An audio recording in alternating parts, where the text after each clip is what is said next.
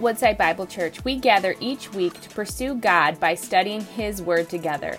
Today, we invite you to join us in our message series and dive deeper into what God's Word has for us today. Hey, Woodside, I am so excited to be with you this morning. I hope that worship has really stirred your heart. I hope that you've been blessed and been edified. You know, we don't do this often, these types of recordings. Our bread and butter is live preaching by your campus pastor. So I take this very seriously, and I'm going to try my best to really speak from my heart about what is most important in this season for our church and to also open up the Word of God with you in a way that I believe will really speak to your heart as well. Let me just say a word about tonight. I'm so fired up that tonight we get a chance to gather together for our annual celebration. It's once a year that we do this, and it's a special time. Worship leaders from all 14 campuses are going to be gathered together, so it's going to be phenomenal worship. It's also going to be childcare there, so if you have kids, you can bring them. But we get a chance to look back and reflect on the goodness of God over these past 12 months. And man, when I say that God has been good, that is an understatement. Tonight, we'll get a chance to hear how God has blessed us in our worship gatherings, how God has multiplied our groups and our impact through our groups, and how God has allowed us to serve our communities across all 14 uh, Uh, cities that we're in, as well as through our global partners.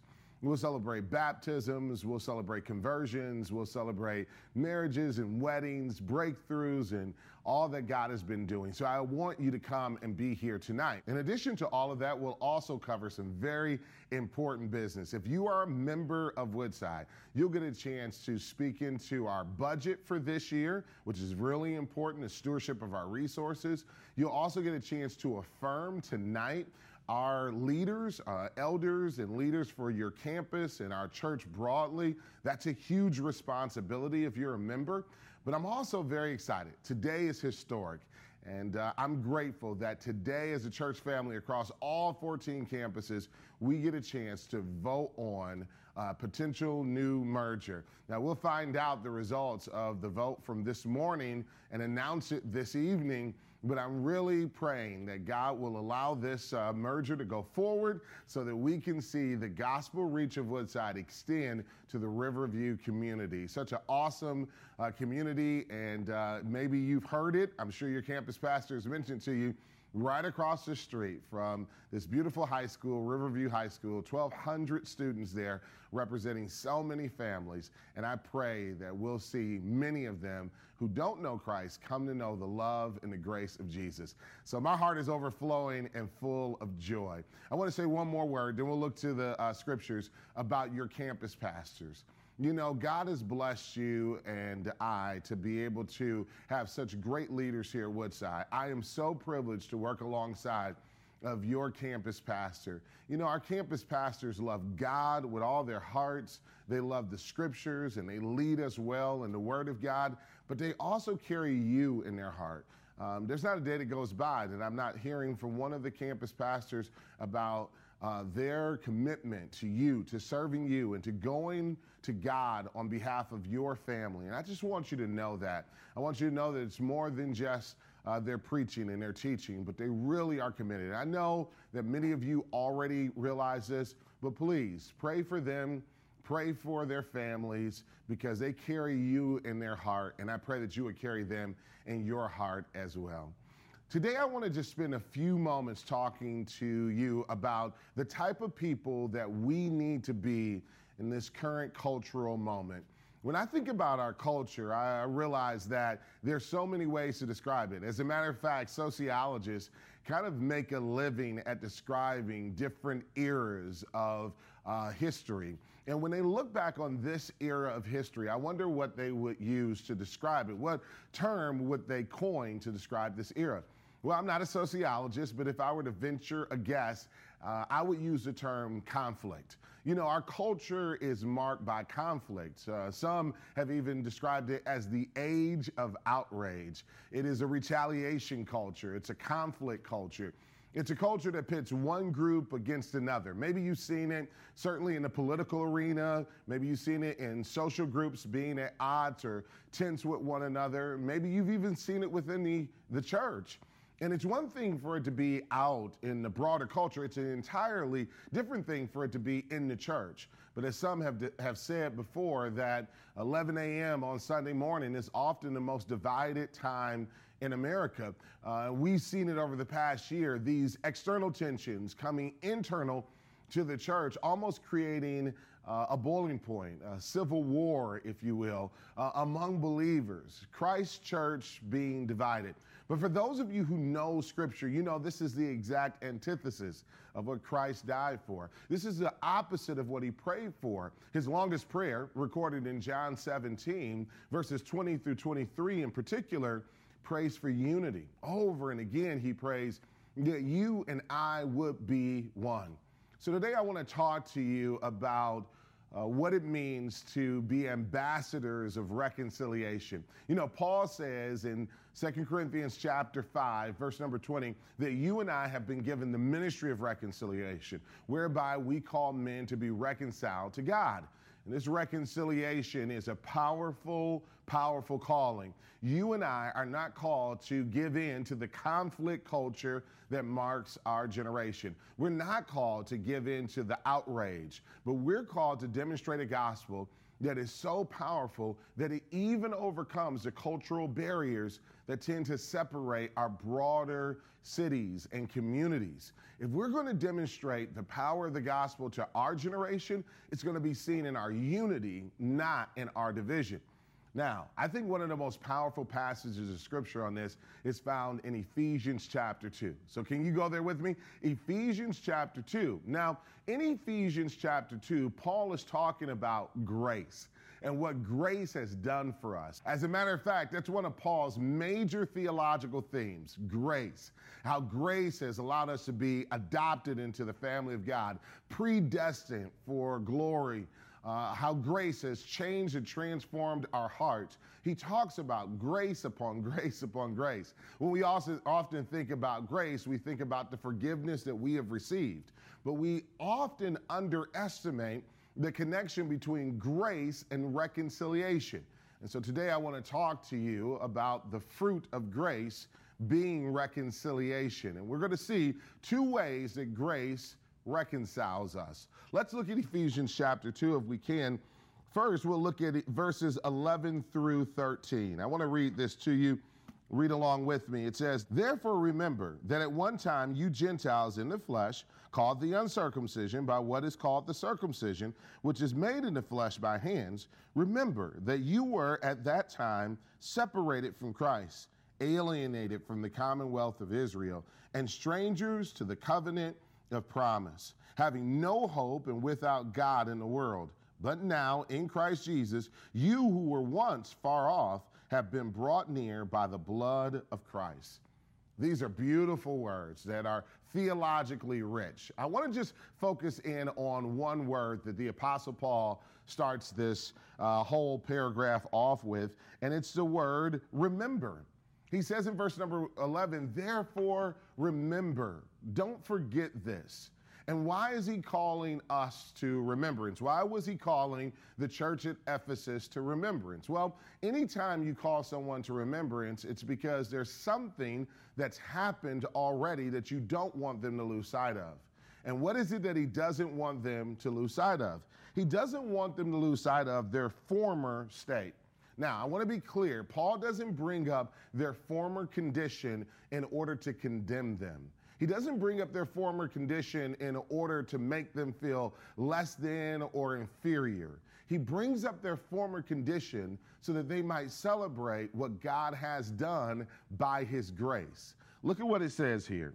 Therefore, remember at one time you Gentiles in the flesh, called the uncircumcision. Now, the first thing that you have to take note of is that there was a distinction, according to Paul, prior to Christ between Jew and Gentile. Now, we're going to get to that in a moment, but I just want to say right here that there were major tensions between these two people groups.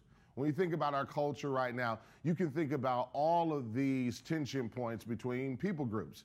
Uh, definitely political. We see the tension between uh, who are called those who are called liberals and those who are called conservatives, Democrats and Republicans. We see the tension in racial or ethnic ways between blacks and whites and whites and blacks. We see the tension even between generations, between genders, male and female, all of these tensions.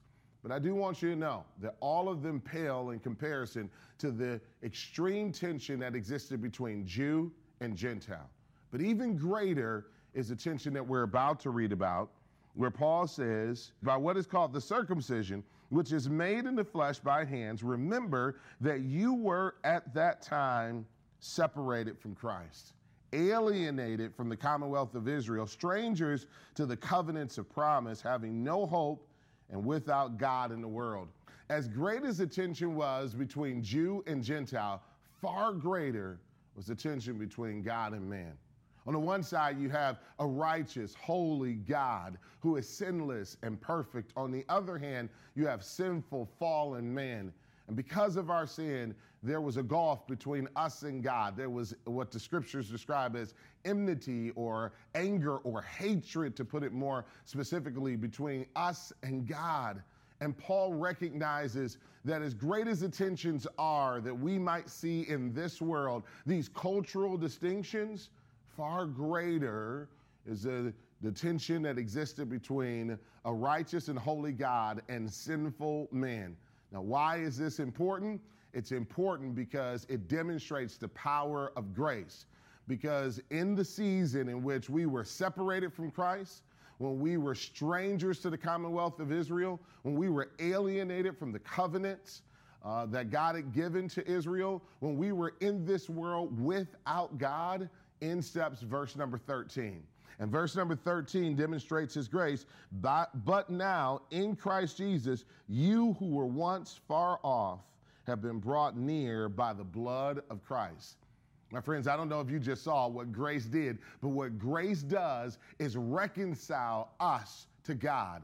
It literally takes enemies and makes them friends. This is what reconciliation is all about. This is the ministry that you and I have been given to be able to say to sinful men that while you were enemies with God, Christ died for you and for me to provide a way of reconciliation whereby we could be forgiven of our sins and restored into relationship with God. And if grace is powerful enough to reconcile us to God, it is definitely powerful enough to reconcile us to one another. We'll get back to that, but I just want to illustrate this for a moment. You know, one of the great stories from church history, one of the great leaders from church history is St. Patrick of Ireland. And maybe you've heard of him, you know, in recent years, over the uh, centuries, uh, Patrick has become more known for clover leaves and green beer than the story of his life. Patrick actually was not from Ireland, though his name often is associated with that nation. No, rather, he was from a nation uh, that was at tension with Ireland. He was from England. And during that time, the tension between uh, the, uh, the people of England and the people of Ireland uh, was great. Uh, Patrick grew up in a Christian home, but he was nominally Christian at best himself. And at the age of 16, he was walking along the seashore, which uh, pirates, Irish pirates came and they kidnapped him and took him as a slave back to Ireland. Can you imagine being a 16 year old away from your family, away from your country, a slave in enemy territory? Well, during that time where he was a sheep herder as a slave employee for his slave master, Patrick actually met God. God met him in that lonely place, as he often does for us when we're in a lonely place and God won his heart. And during that time, Patrick surrendered his life to God and pledged to serve him.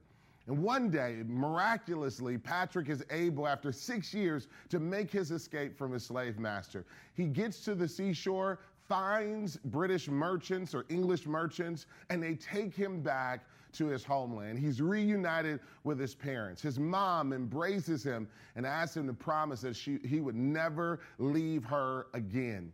Patrick agrees that he would never leave her again, but he does tell his parents, Good news, I have given my heart to Christ and I want to serve him with my life.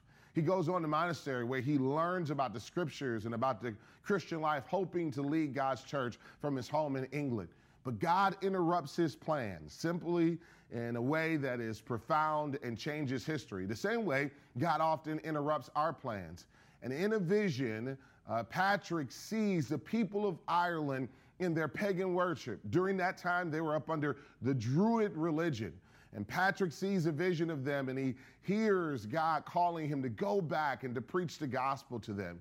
And so he breaks his mom's heart in obeying Jesus and the voice of the Lord, and he goes back to Ireland and he preaches the gospel of Jesus Christ there. And 53 tribal leaders come to know Jesus. During that time, uh, Ireland was divided up into these many tribes, but Patrick preaching the gospel helps to reconcile them to God and also connecting them to one another and marking forever Ireland as a Christian nation under the rule of Christ. It's a powerful story worth your investigation and your study. I bring up Patrick to illustrate the point that when God gets a hold of our hearts, he can take us from being enemies of Christ to being friends with Christ by his grace. And through that grace, once he reconciles us to him, he's able to use us to minister to others, even our enemies. You see, this is what reconciliation is. Reconciliation, which is the ministry we've been called to, helps to take enemies and makes them friends so that together we can be better in serving Christ. Look at what it goes on to say. Paul's writing, picking up in verse number 14. After the entrance of Christ into our lives, here's what it says For he himself, referring to Christ, is our peace, who has made us both one and has broken down in his flesh the dividing wall of hostility by abolishing the law of commandments expressed in ordinances, that he might create in himself one new man in place of the two, so making peace, and might reconcile us both to God in one body through the cross, thereby killing the hostility. And he came and preached peace to you who were far off, and peace to those who were near. For through him we both have access in one spirit to the Father. So then, you are no longer strangers and aliens, but you are fellow citizens with the saints and, rem- and members of the household of God. Man, I love this passage of scripture. In the first half of this paragraph, we learn that grace reconciles us to God. But in the second half, we learn that grace reconciles us to one another. Did you notice here that he says that the grace that has come through the cross of Christ tore down the wall, the dividing wall of hostility that existed? Now, he, in his context, would have been referring to, again, the ethnic tension that existed between Jew and Gentile. But just fast forward to our culture. Think about the tensions that we have experienced. I've, I've talked about some. This doesn't even include the tensions you may be experiencing in your own family where there are parents alienated from children, spouses that are on the verge of a divorce. I want to let you know that grace has the power to reconcile us to a holy God, but it also has the power to reconcile us to one another. And the world needs to see this power. If you just want to perpetuate what's in the culture, just continue to divide, continue to live in conflict, continue to just find enemies to retaliate against. Continue to use social media to perpetuate an outrage culture because by doing that, we reflect the, the, culture. But I don't believe that God has called us to simply be thermometers. I believe that God has called us to be thermostats. You know the difference, right? A thermometer reflects the temperature, but a thermostat sets the temperature. Christ doesn't want us to simply reflect the broader culture around us. He wants us to set a new temperature, a temperature of reconciliation instead of conflict. It takes no power to simply divide and find enemies and cancel one another. That takes no spiritual power. But it takes much power to walk in the grace of God, which is revealed in the cross, in a relationship with God through Christ, and then in a relationship with one another. Again, the tension between Jew and Gentile is as great, if not greater, than the tensions we experience here. All you have to do is read books like Jonah to see how much the Jews hated the Gentiles. But yet, because of Christ, now we are one family if we believe in God. Maybe there's hatred or anger in your heart towards the other, whoever the other may be. Maybe you find yourself on one political end of the spectrum and you hate the other. Or maybe you find yourself in one ethnic group and you find yourself with growing disdain towards the other. Or maybe you find yourself in one gender group and you find yourself growing in disdain towards the other. Or maybe it's a generational divide. Whatever these social divides might be, I know this they're not more powerful than what Christ did on that cross. And it's not more powerful than the grace of God that is able to reconcile us to Him and us to one another. Let me give you an illustration of one of the most powerful demonstrations of this uh, that I've ever seen. And it comes from the life of Dr. John M. Perkins. Maybe you've heard of him before. Uh, Dr. Perkins is a noted civil rights leader and a passionate preacher of the gospel of Jesus Christ. He's now 91 years of age. I got a chance to spend a few days with him about a month ago.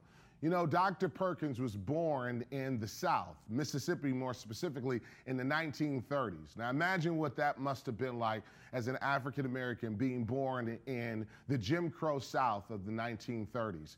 Uh, the racism was pretty tangible. Uh, it was a oppressive culture, and it was the type of culture that John Perkins grew up wanting to get out of. He wanted nothing more than to leave Mississippi.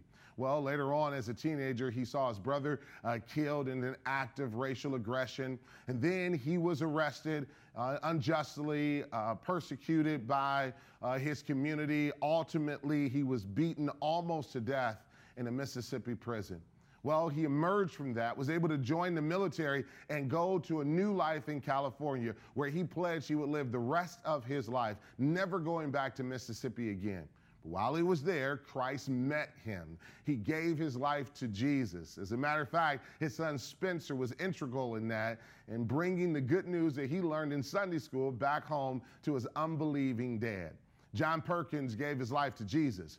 And surprise of surprises, he went back to Mississippi after hearing God tell him that he needed to go back to preach a gospel that was big enough to reconcile blacks and whites together. He goes back in the heart of the 1950s, still great tension there, but now he's equipped with the power of God's grace, which is able to reconcile men to one another and to make enemies friends. John Perkins has been used by God in an amazing way in Mississippi to help to uh, start a movement of reconciliation. If you were to visit Mendenhall, Mississippi, and Jackson, Mississippi, you would see his fingerprints all over it. As a matter of fact, outside of the courtroom that he was convicted in unjustly, there is now a plaque dedicated to him that tells of how Mississippi is a better place because of John Perkins. Why was John Perkins able to go back and preach a gospel that brought blacks and whites together? Why was he able to go and preach a message that reconciled enemies and made them friends? It was because of God's grace that had reconciled him to the Lord and enabled him to reconcile others together. You know, my friends, uh, John uh, Perkins and uh, Patrick of Ireland, they're not unique. God's grace is available to all of us. And so today, as I consider uh, this great day of celebration, I am reminded that we are better together. That it's the enemy's business to try to separate us. And that's what he's been doing over these last few months, over this last year or so. He's been trying his best to separate us because he knows that when the church of God is united, that the gates of hell will not be able to prevail against us. So, my message to you today is let's be ambassadors of His grace. Let's be ambassadors of this message of reconciliation. Let's not give in to a conflict culture or the age of outrage, but let's preach grace. The grace of God revealed through the cross of Christ is able to reconcile men to God and then men to one another, thereby making enemies friends. You know, as we prepare to close, I do want to invite you to surrender your heart to the Lord. Maybe you have searched your heart as I've preached, as this worship gathering is going on, and uh, the Lord is really uh, drawing you to Himself. And if that's the case today, uh, before you leave this place, I want you to come to the front uh, after we close in worship, after you hear from your campus pastor, and just say, I need a relationship with Jesus. Or if you're watching online, I want you today to just type connect, and one of our team members will follow up with you because I believe that Christ is able to reconcile your heart to himself and he's able to make all things new. Well, my friends, I can't wait to see you tonight at our annual celebration. It's going to be a great time as we celebrate this historic moment in the life of our church. Remember, we are better together. Remember, I love you, but God loves you more. I'll see you soon. Thank you for joining us as we study God's Word together.